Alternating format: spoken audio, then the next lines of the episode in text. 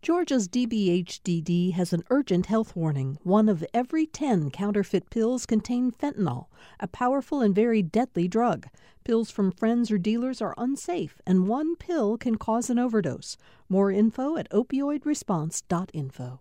Thanks for listening to the Political Rewind podcast. Be sure to like and follow us and rate us on Apple, Spotify, or wherever you get your podcasts.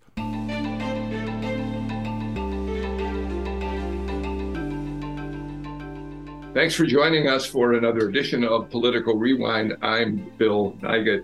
Um, yeah, we're diverting a bit from our usual conversations about politics today to talk about a couple of subjects that I think are in the news as much, if not more, than uh, political headlines these days. I don't think too many days go by that we are all not reading about or seeing on TV something about the astonishing developments in artificial intelligence and uh, maybe even more than that, uh, chatbots.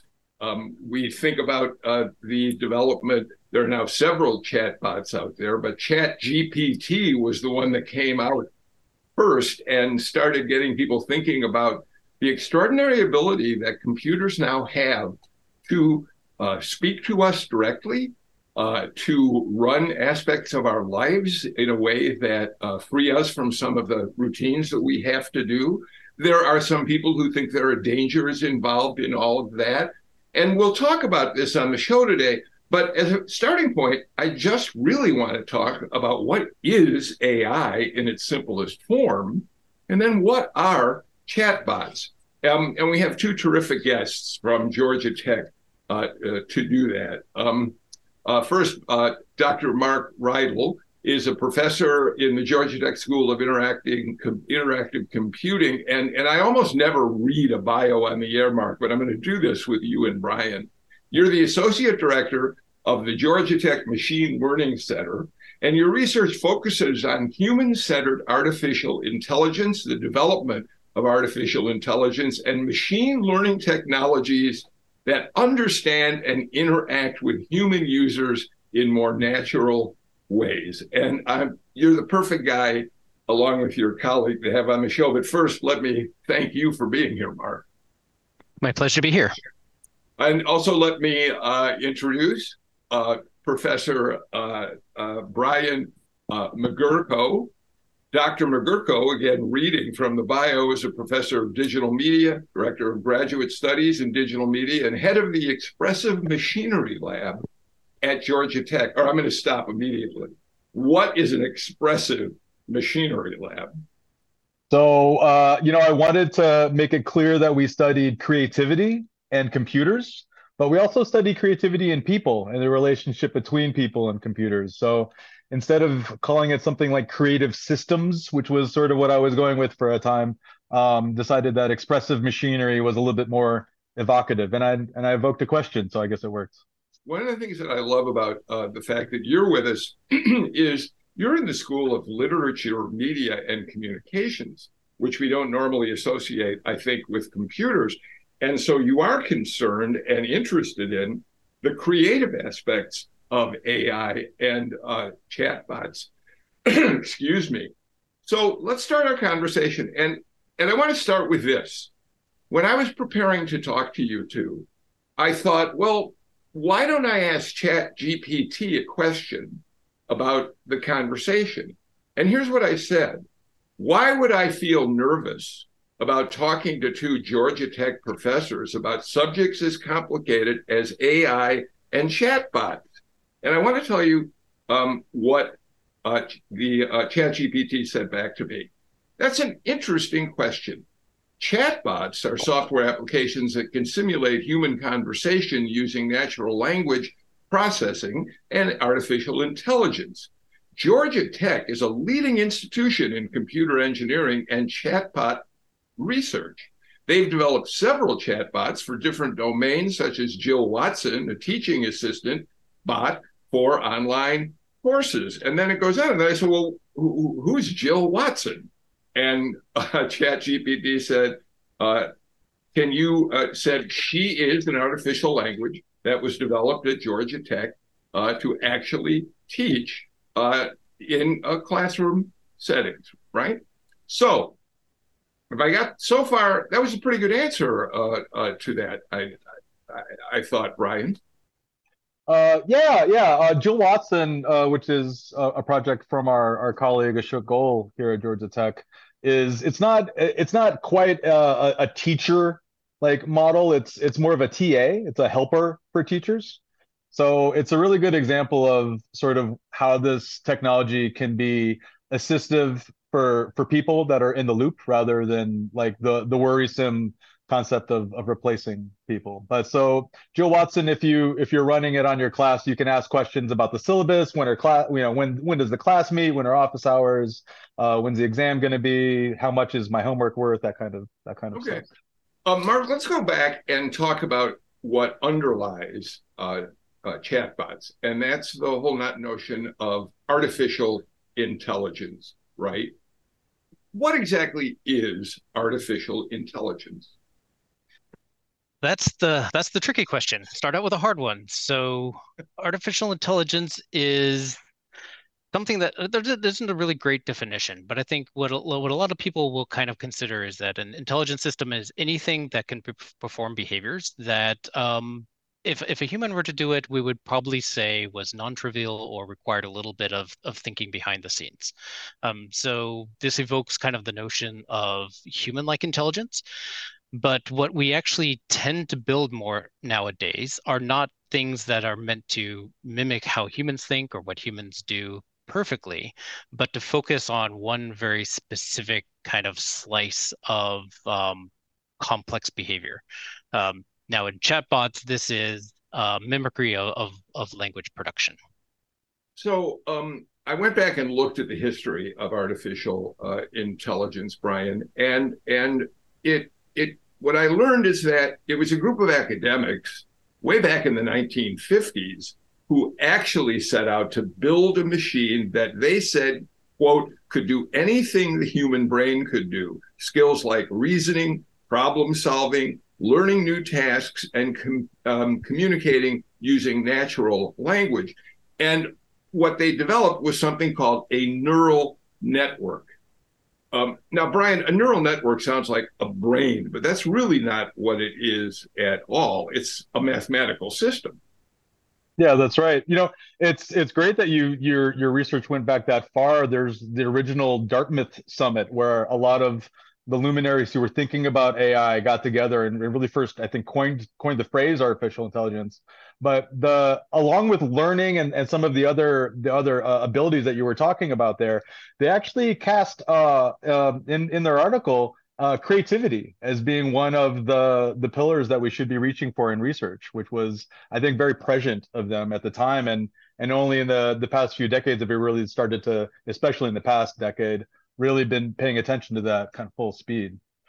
So to create a, a neural network, um, Mark, you start feeding huge amounts of data into a computer, right? And and the computer looks at the data and it finds statistical patterns that it links is able to link together. So I think I'm right that if you were to start um, feeding thousands of photographs of say dogs into an artificial intelligence network, into a neural network, eventually that computer would be able to recognize a dog. Yeah? That, that's pretty much correct. You, you should teach my class. So, um, yes, so neural networks are large uh, mathematical systems for finding and extracting patterns. Uh, there is one extra piece of information that um, we have to consider, which is you not only provide the input stimuli, so in, in your case, pictures of dogs, but you also have to tell it which pictures are dogs and which pictures are not dogs. So when you talk about these statistical patterns, it's trying to correlate inputs to outputs. And so we don't necessarily want to say that computers teach themselves. Um, we teach the computers, and we teach the computers through repetition of stimulus and response uh, pairs. Ryan? Yeah, it's you know honestly, it's really important to to mention that a lot of the the big artificial intelligence models that are out there are heavily driven by human labor.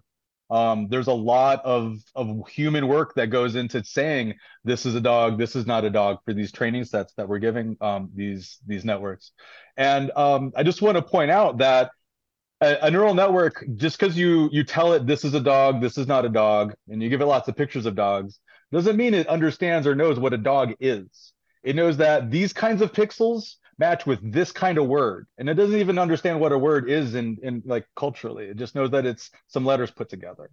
So while it might recognize that thing it it is a, a big topic of conversation for folks as to whether or not it understands that thing.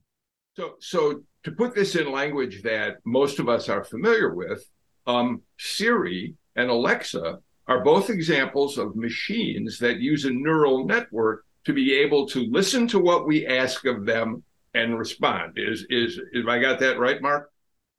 Yeah, that's right. So what their neural networks or their machine learning systems will do in in systems like Siri and Cortana and Alexa, they're focusing on the language, so sound waves. So patterns of sound waves that relate to words. And again, without understanding the words, they understand when this particular word is uttered, then this is the particular response, like open my calendar or set my timer or things like that. So there is a lot of power that can be had through um, giving computers and programming computers examples of inputs and outputs that don't necessarily require understanding as the way we think of humans understanding things. Okay, so while the ball's in your court, let me ask you about what I think was a huge development much more recently than the development of neural networks back in many years ago. Large language models. They didn't come along until about five years ago. Mark, what are large language models, and why did they did they uh, mean there was going to be a big advancement in AI? Yeah, so large language models are neural networks, um, and as opposed to working on pictures of dogs and and just and words like dogs and not dog, um, these are neural networks that take in sequences of words and then try to predict which words should come after them. So, given a set of input words, what should it say next? And this is a pattern that that is very familiar to us because we're here, we're here having a conversation now. I provide a set of words, you respond with a set of words. Um, so, what these models are doing is they're basically trying to predict what we as humans would say, or more accurately, what we would write down on the internet, which is the source of where this data comes from. Now, as to why they're having kind of this big, particular, um, significant moment in time, I think is because language itself is very powerful. So a lot of the um, the business that we do, the lot of interactions that we do, um, are through language. So language isn't thought, but language is really the way that we communicate thought. So a, a, language model in trying to predict what we might say next or what another person might say next to us is in some ways um, approximating um, the sort of mental cognitive kind of processes that we might have as we communicate with each other. But just like the dog picture doesn't rec- really understand what a dog is, these systems don't necessarily understand what the words mean. They just know that these certain words tend to appear other after other certain words. Mark, I want to bring you in, but let me ask you a question as I lead into you. Um, so when I sit down on Windows 11 and I start writing an email, uh, Windows 11 is going to sometimes uh, get me. I'm going to get to a certain word, and Windows 11 is going to add the next words it thinks in that are in that sequence. Mm-hmm. Now, often it's wrong and it irritates me, but sometimes it's right. Is that essentially an example of what we're talking about? Yes, that um, our, our autocorrect systems are very small language models. And so they only look at a couple words at a time and then try to predict the next word. You know, we add this word large to it when we talk about large language models, which are able to take large amounts of text at once and then spit out large amount of text. So they are they are autocorrect um, writ large at, at scale. Brian? Yeah, Mark brought up a, a good point about um, this the, the these being trained with lots of data. Um, they uh, uh, from the internet. So if you think about the average person in the world, or even individuals, if like across the world, how many of those are represented by the average discussion on the internet? It you know your mileage may vary. So uh, there's definitely a slant, a bias towards younger people on the internet, towards Western speaking people on the internet, et cetera, technologically savvy people on the internet, et cetera. So you wind up getting trained on a subset of human you know the gestalt of of of of, of the way that people think about the world and there's there's some like uh, uh challenges that come with that in terms of encoding bias that exists on the internet anything that you see on the internet is embedded in these models right or wrong and that's one of the things that the community is trying to understand and and struggle with maybe maybe some more than others um is is how to address that issue like if you know you you know even even just simple stuff like encoding the word doctor you'll see a, a, a, female doctor or woman doctor, but you won't see male doctor produced. And that's just like little subtle instances like that of, of bias or ageism, which is prevalent on internet, et, et cetera.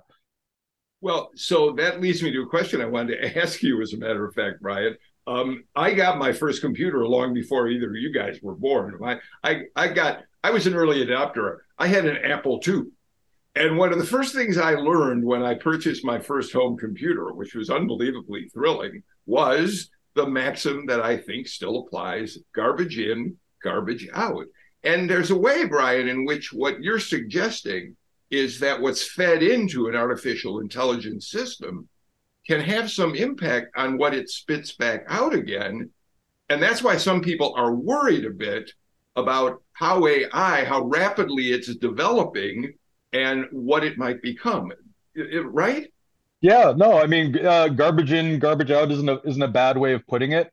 Um, there was there was a, an example of a language model last year that was trained all on 4chan discussions. Um, and uh, if you if you know you're not familiar, 4chan is pretty much where the worst conversations on the internet happen. Um, and you can that it was released and immediately pulled pulled back because it was just this awful thing to release into the world. So, you know, we're not there with Bing and and with ChatGPT. Um, it's not just focused on 4chan, but um, how to uh, determine does it have the right data? Does it have the right, you know, the, the right things that we want to train it on? And who even determines that is all a very difficult part of this. So, um, Mark, there was a letter written by a couple hundred, I think, uh, uh, tech experts, um, people like Elon Musk also weighed in on this, asking that people slow down in AI research for a period of months, warning that uh, the way AI is developing, and chatbots particularly, could literally change the outcome of human life as we know it. that sounds like something out of a science fiction uh, movie, but is there some truth to that? Well, there's some truth to it, and I think there's a little bit of hyperbole to that. I think there's kind of two things happening at two different levels here right now. One is that um, whatever the rate of research that's happening in, in artificial intelligence, the rate of deployment has definitely increased. And I think there has been in the last months a, a rush to deploy new services, new products, um, and, and in that rush, you kind of sometimes sacrifice on a little bit of thoughtfulness and critical decisions about what is the right way to deploy things, when are the right times, and, and how they should be deployed. And this acerbates some of the uh, the things that Brian was talking about in terms of if a system is um, ha- has some sort of underlying prejudicial bias to it or is prone to make mistakes. Um, these systems are being put out there for people to encounter those biases and encounter those mistakes. So we can talk about um, the safety of these systems as the impact that they have on people's lives. Um, if they're making decisions on behalf of people and they make errors, can that impact people? Are they being re- used to um, to to um, displace people in the workforce. Um, the the second thing that I there's a second level here though that I think that that letter got to, which is kind of a more extreme concern about um, not just kind of the rapid changes that um, society might happen, but um, there's a little bit of a notion that uh, a little bit of a rise of the robots sort of sort of um, narrative going on. Not everyone kind of believes that sort of thing but um, you can look at it at either research is treading into unsafe territories but from my perspective there's also the deployment is happening faster than um, is maybe wise you want to weigh in on that brian Yeah, so you know, uh, the the follow up to that letter is a month later. Elon Musk started his own startup to compete with everyone. Yeah, and I, I, you know, no no one was surprised, but I think it just underlines the the tension between what's good for society, what is maybe ethical, and what the free market is demanding, or what uh, folks in in you know industry um, who are motivated by the bottom line far beyond anything else, arguably. Um, you know h- how those things are going to play out in terms of what the technology is that's get, get gets released to us. If if if we if if all of these technologies were under the the purview of of, of like of of uh, college researchers, we would be going through lots and lots of ethical like gateways that uh, would would happen before we unleashed our our technology onto the public, and that that same kind of consideration just isn't part of of Silicon Valley culture. You know, yeah, so there's. Go ahead. I didn't mean to interrupt you. Finish your thought. Um, I, I was going to go on to another topic. Don't worry about it.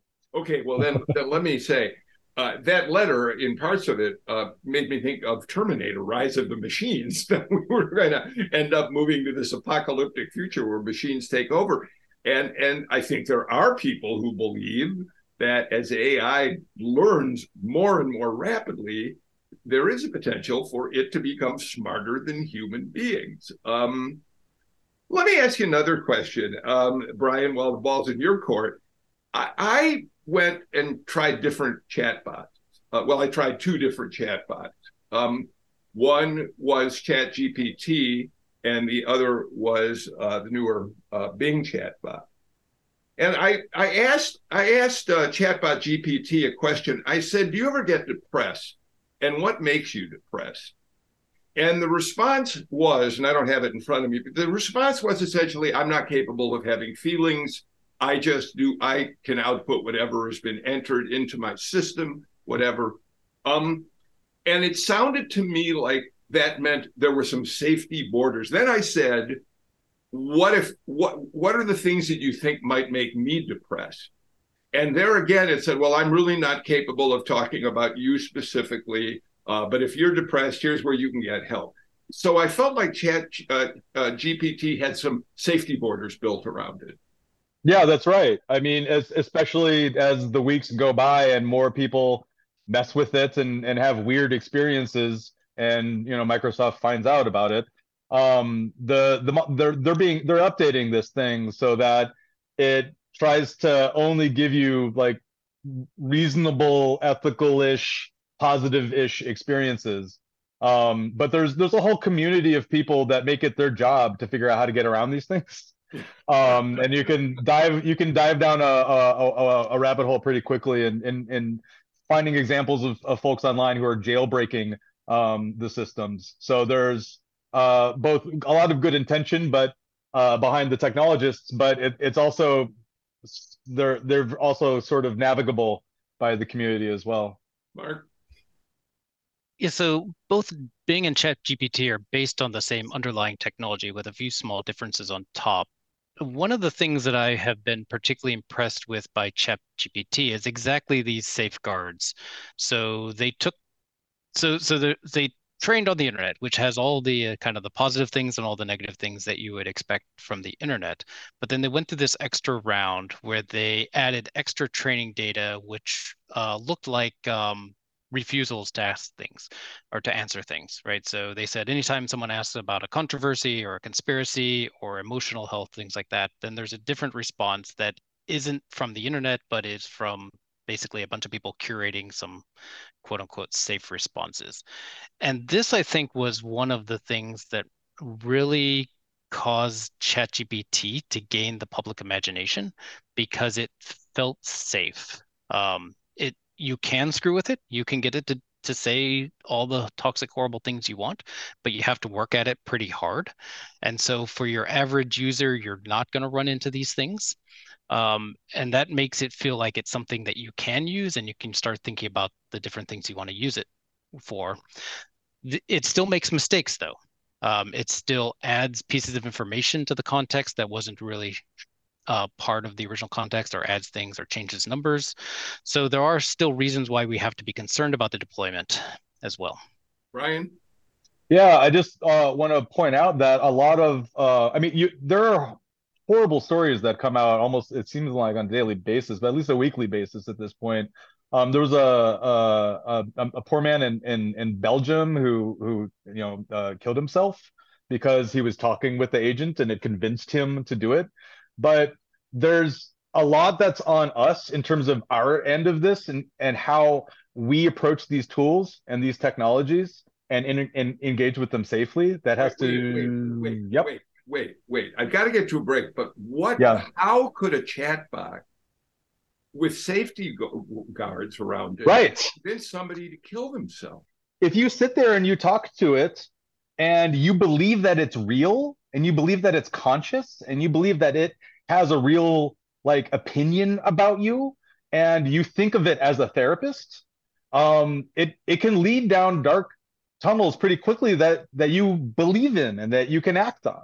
All right, I want to talk about another experience that a writer for the New York Times had. Oh, that guy. Bing chatbot. Mhm. Uh, we're going to do that when we get back, and I want to dig more deeply into chatbots uh, themselves. So you're listening to Political Rewind. We'll be back in a moment.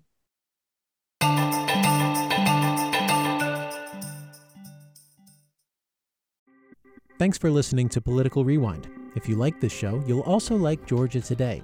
It's a daily podcast from GPB News, bringing you compelling stories and in depth reporting that you won't hear anywhere else. Join me, Peter Biello, for this quick and convenient way to get the best of GPB News' extensive coverage of the topics that matter to you, delivered directly to your device every weekday afternoon.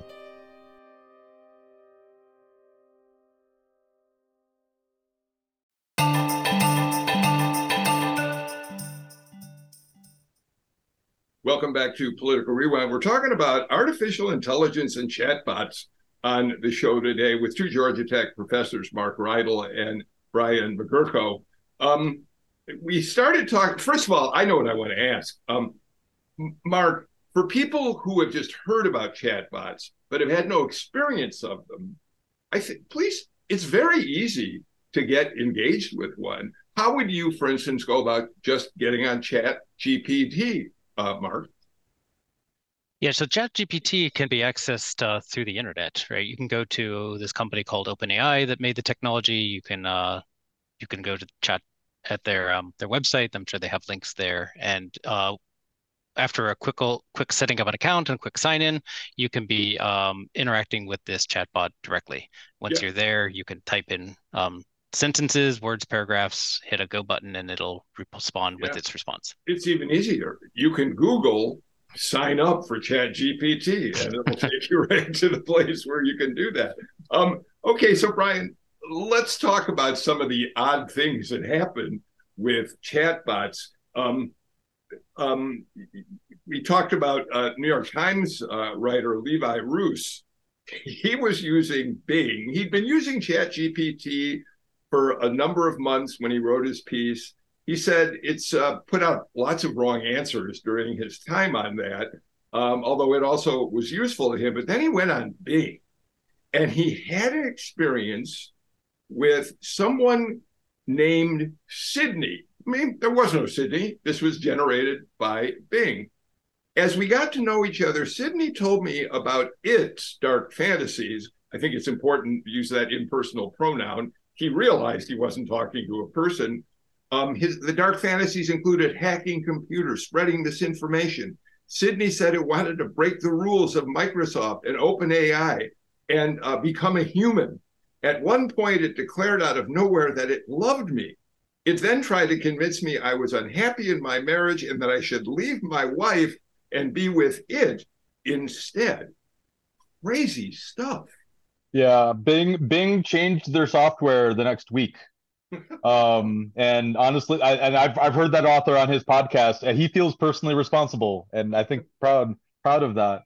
Um, there's there you know, there's the um, there's this phenom- there's this um phenomenon in, in psychology called the mirror test that I think is a really good analogy for what we're seeing with people interacting with these technologies now. And the mirror test is, you know, maybe you've seen your your cat or your dog or, or some animal, like whether or not they can see themselves in the mirror and recognize that it's them, right? And what we're doing when we interact with these systems is we're interacting with a big complicated mathematical function of human culture and it's outputting just sort of not what's a good idea not what's the right idea what makes sense given all the stuff that's been said to it and there are weird paths that we can take these things down even with the even with the guardrails on. So it like trying to keep in in mind that this is this is a stochastic parrot this is a thing that is um, not like us that is not representing the kind of deep thought or intentionality that a person saying that to us would is is really important to keep in mind. And and very like ai researchers down to someone who's never interacted with ai for the first time like there's there's a lot of blind spots for us in this regard and it's very easy and i think mark pointed out earlier just because it's language interaction that's how we know something's thinking in our world. That's that's that's been our test for for for for centuries and suddenly we're we're across that line and realizing that maybe that isn't all that there is. Yeah i think it's fair at this point to bring up uh, the eliza effect. So eliza was a uh, chatbot from the 1980s i want to say. Uh, wasn't it 60s 60s maybe even been in the 60s right? Very early in the computing. Um, just a few lines of text spit out by a computer is enough to trigger our kind of our social kind of networks inside of our minds where we start anything that speaks is seen as a human and we ascribe everything that we know about other humans to to speaking things which includes intentionality beliefs emotions. Even if there's only five lines of code behind it spitting out text it triggers this innate uh, feeling in us. And now you bring in these large language models which are responsive um, to us and not just spitting out random um, you know pieces of text right? They're they trigger this that much more strongly in us. And it's very easy, even for people who study AI systems, to fall into the trap of thinking of this as a person, as a he, as a her, as opposed to an it. And I think the thing that like the the the mental exercise I ask people to do when they work with these things is imagine when you say something to it, imagine what web page uh, your response would look like and when you talk about bringing taking chat gpt into bad places you know if you start writing something that starts to look a little bit like uh, a news site you'll get news like things. If you start say things that sound a little bit blog like you'll get blog things or reddit like or 4chan like right? If you say things that where the next most likely thing come seems like it would come from a less than reputable website this is where you will get kind of these these harmful toxic prejudicial responses. Because it's not thinking about what the right answer to your question is it's saying what website or what what what in my data looks as close to this as as i can find? It's taking the question you ask and then researching the answer. And somehow in the question that you've asked if i've got this right uh, it has led the bot to maybe seek out a 4chan, for instance, and come up with the answer. Is that basically what you're, and maybe it's not just that one question. I assume it's the compilation of a lot of questions that you've asked that bot, right? It's a lot of a lot of patterns stacked on times of patterns. So it's not actually going out to the internet. Um, well, let, let, let's be super clear, right? ChatGPT isn't going out onto the internet in most circumstances. It is really looking at its history of experiences. Think of it as reading all the web pages and basically saying, oh, the next thing that I should say looks like this web page that I saw previously. So I'm going to print out something that looks a lot like that web page. Not that it's reading that web page, but it has remembered seeing it in the past. Uh, Bing and Bard, they actually go and do a web retrieval. They can actually bring a web page forward, re rewrite that web page in the form of a dialogue. Yeah, I've I've seen folks swear that they've been using Chat GPT to do stuff the, on the web in real time, and it is absolutely just out of the box not capable of that. But they are convinced that it's doing that because it's saying things that are that convincing. And even arguing with folks, telling them it's not able to do that, like, no, no, no, no, no. I told it to go look at this website and describe what was on that website and you look at the URL, and the URL has a bunch of words in the URL that is what ChatGPT used to describe, not the actual website itself, but the stuff that's just encoded in that in that hyperlink that was that the that the person was trying to get it to point to. Okay. So, so there's a oh go sorry. ahead. No, there's, there's, there's just a lot of misunderstanding and, and incorrect models that can lead us to engage in these things in, in very um, counterproductive ways. And one of the the things that I'm especially interested in, um, uh, even before this stuff came out, but especially now, is what kind of literacy we need as a as a as a species, as a culture, um, in schools and in our workforce. What do we need to know to be prepared to use these things effectively? Just like cars, right? Like you just didn't we just throw cars out in the world. There's like, you know, you get trained on how to use a car and you get licensed and all that. I'm not saying we should have an AI license for everybody, but we should at least have some common core of things that we agree that we should learn, just like with financial literacy or, or language literacy. Well, but Brian, there there are concerns, of course, about whether students can now just plug in uh, in, information, basic information, to a chatbot and have it write a, a term paper. Yeah. And there's very little you can do. There's very little a teacher can do to uh, find out if that's the case or not. There are websites that will tell you if something is is written by Chat GPT or not, but they're they're pretty they're not they're not uh, reliable. Uh, I saw yesterday someone put in the the Declaration of Independence and it said it was 95% likely written by Chat GPT. It seems to be more like formal, yeah, it's like more formal language sort of like a, uh, a detector than than really did this get written by an AI or not. All right, oh, go ahead, Mark. Yep. I was just going to say, uh, some sometimes people say that the, that what GPT responds with is something that looks like an answer as opposed to actually being an answer. And it's always important that you verify what comes out of it because uh, it'll make these small changes and substitutions that on the surface looks right, but when you look into deeper has internal inconsistencies or or violates our, our natural understanding okay, Okay, but, but I want to give you an example. We have to take a break fairly soon, but let me give you a quick example. Um, so I, after the break, I'm going to share with you some searches I did, and and I think Brian, especially you, because of your interest in creativity and chatbots, we'll talk about that. But okay, so I went to Bing in this case, and I said to Bing, um, "Is Bill Nigut a liberal or a conservative?" And Bing said, "That's a difficult question to answer, as I don't know Bill Nigut pers- personally or have access to his voting record." However, based on his biography and interviews, I can tell you some facts about him that might give you some clues about his political views. It talks about me being a political, a veteran journalist who I've interviewed presidents, whatever. I'm the host and EP of Political Rewind.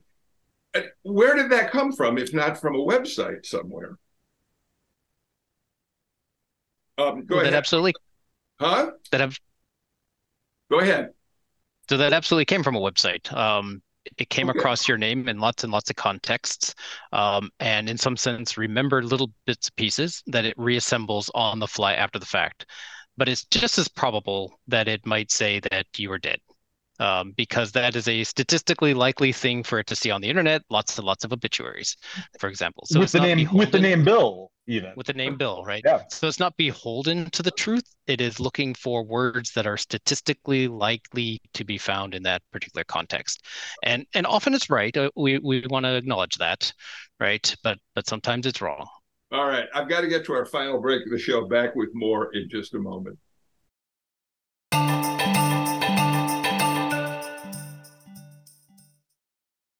At a time when information continues to come at us faster and faster, sometimes you need to hit pause and rewind. NPR's Throughline takes you back in time to the source of the news stories filling your feed. Find NPR's Throughline wherever you get your podcasts.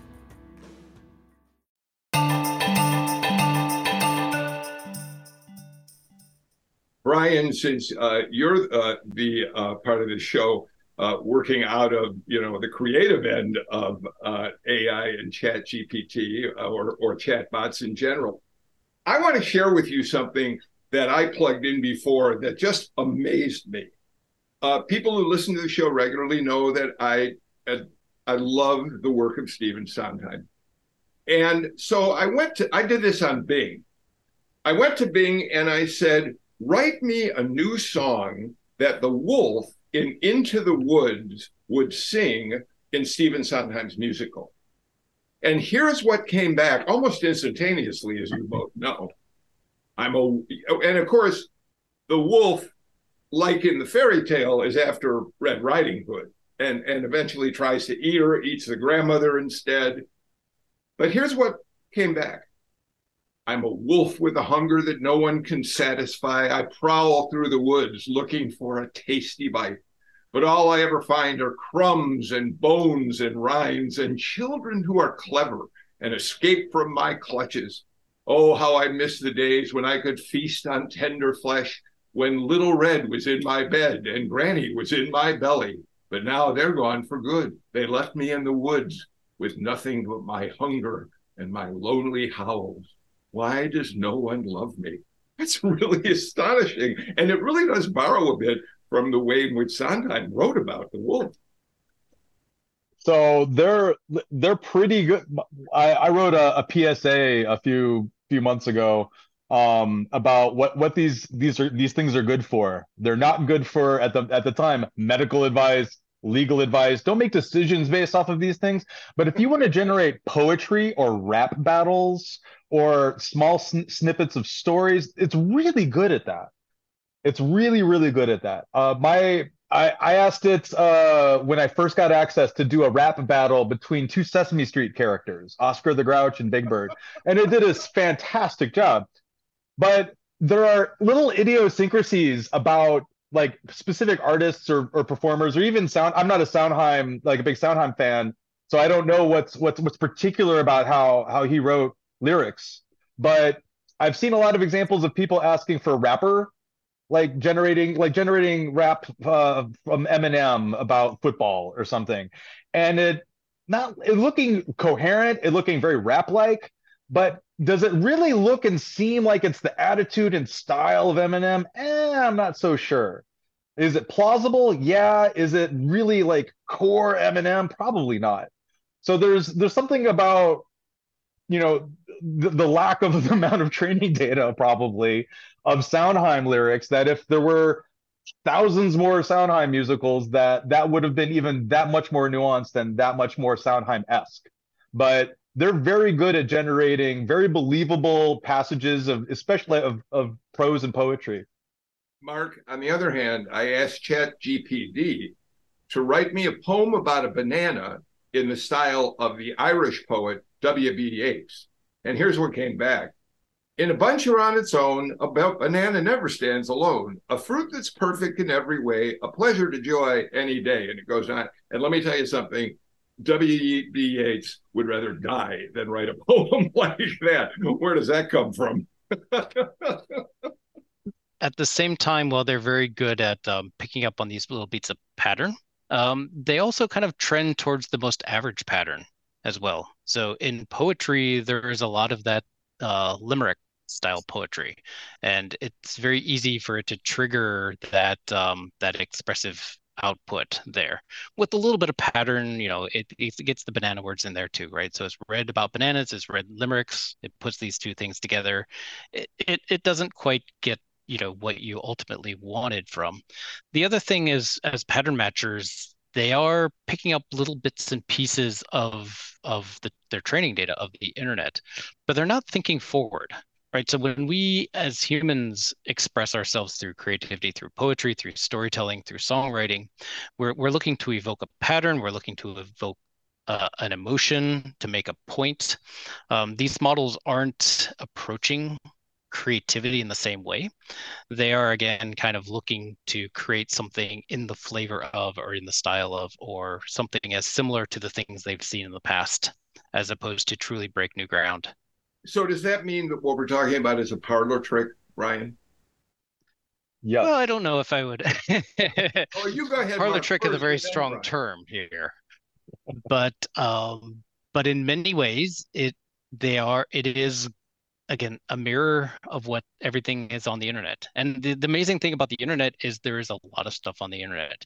It is not completely unreasonable that someone has asked or written down rap battles between sesame street characters in some corner on the internet that has been picked up here. So oftentimes when we ask these chatbots to do really creative things maybe we're not actually as creative as we think we are in in asking for something that is really truly novel. I love that. But maybe that's also okay because if we're entertained by it, that that's great.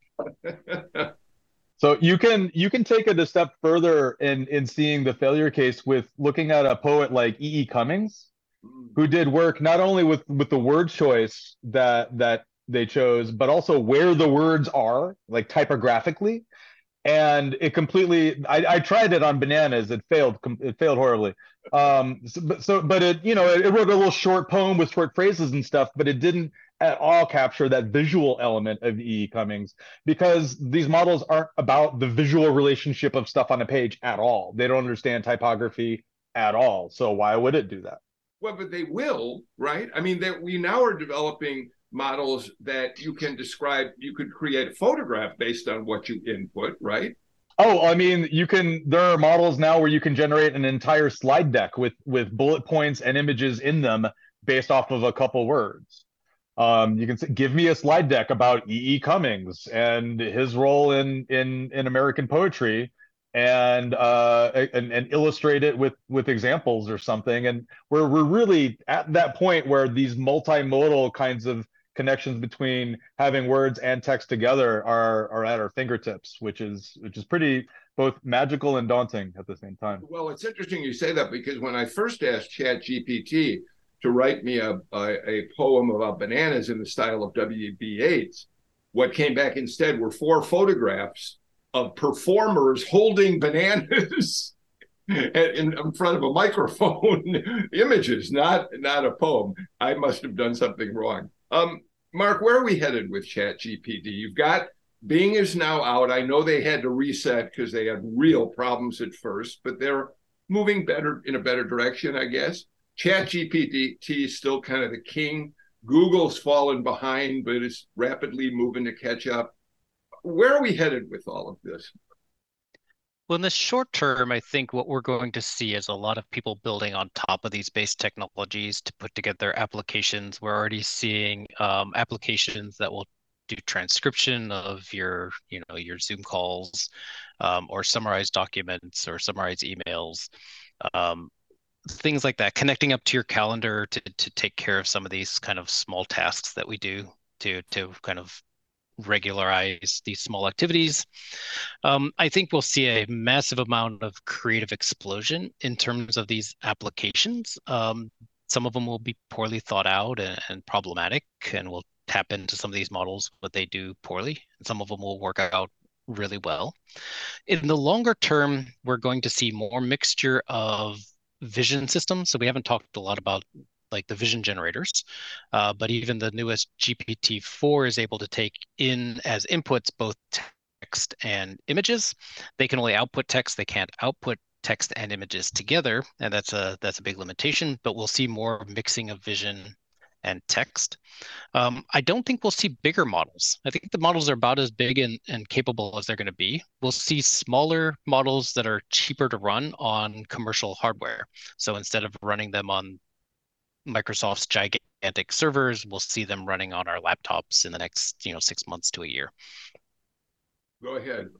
Yeah, and um, just you know, on the on the the the human like the consumer side of things, um, we're we're going to you brought this up earlier but we're going to experience a, a gross gross change in how we teach and learn and i wish i could say how that is um but like uh we're we're really just becoming to start talking about this as a like as an educational community about well what do we what do we do? Not just in like an oh no kids can write their own essays with a with an ai now. It's more like well is that's a thing that exists now. That's a thing that's going to exist for the foreseeable future. What sh- it, what should we be teaching given that those tools exist. Just like when calculators were introduced that folks had to figure out what the right way to incorporate those into pedagogy what folks needed to learn versus not learn how to do by hand. Um, we're going to have to have those same struggles in a much much broader uh, set of domains. And we also might see more of the digital divide becoming apparent. Um, ai literacy as i was i was, I was bringing up uh, really influences how we engage with these these tools and there's very much and ai literacy is is correlated with socioeconomic status gender ethnicity and we want to make sure that what whatever we're doing as a society we're designing and educating towards folks to not have uh, large parts of our population be left behind in terms of having access to, to all the the creative outlet uh, uh possibilities like Mark was bringing up. Mark, we're almost out of time. You get the last word in today's show. Yeah, well, I think these technologies are going to bring in a lot of disruption. There's going to be a lot of uncertainty, a lot of fear, confusion. It might affect our, our labor markets. It might affect how we teach. Um, but I think there's also an interesting opportunity to allow us to reflect on how we've built society up to this point and whether there are things that we do want to change. So maybe it's that we're not actually having the best educational practices out there. Maybe we rely too much on standardized testing. Now we have to, we're being forced to rethink um, the values and the way that we set up our social structures around those values and I think you know we can look at this as a as a time of uncertainty and fear and chaos, but we can also look at it as a time of opportunity to think about how we want to shape things to come. Final question. It's kind of a yes or no from each of you. Brian, you get first stab at this.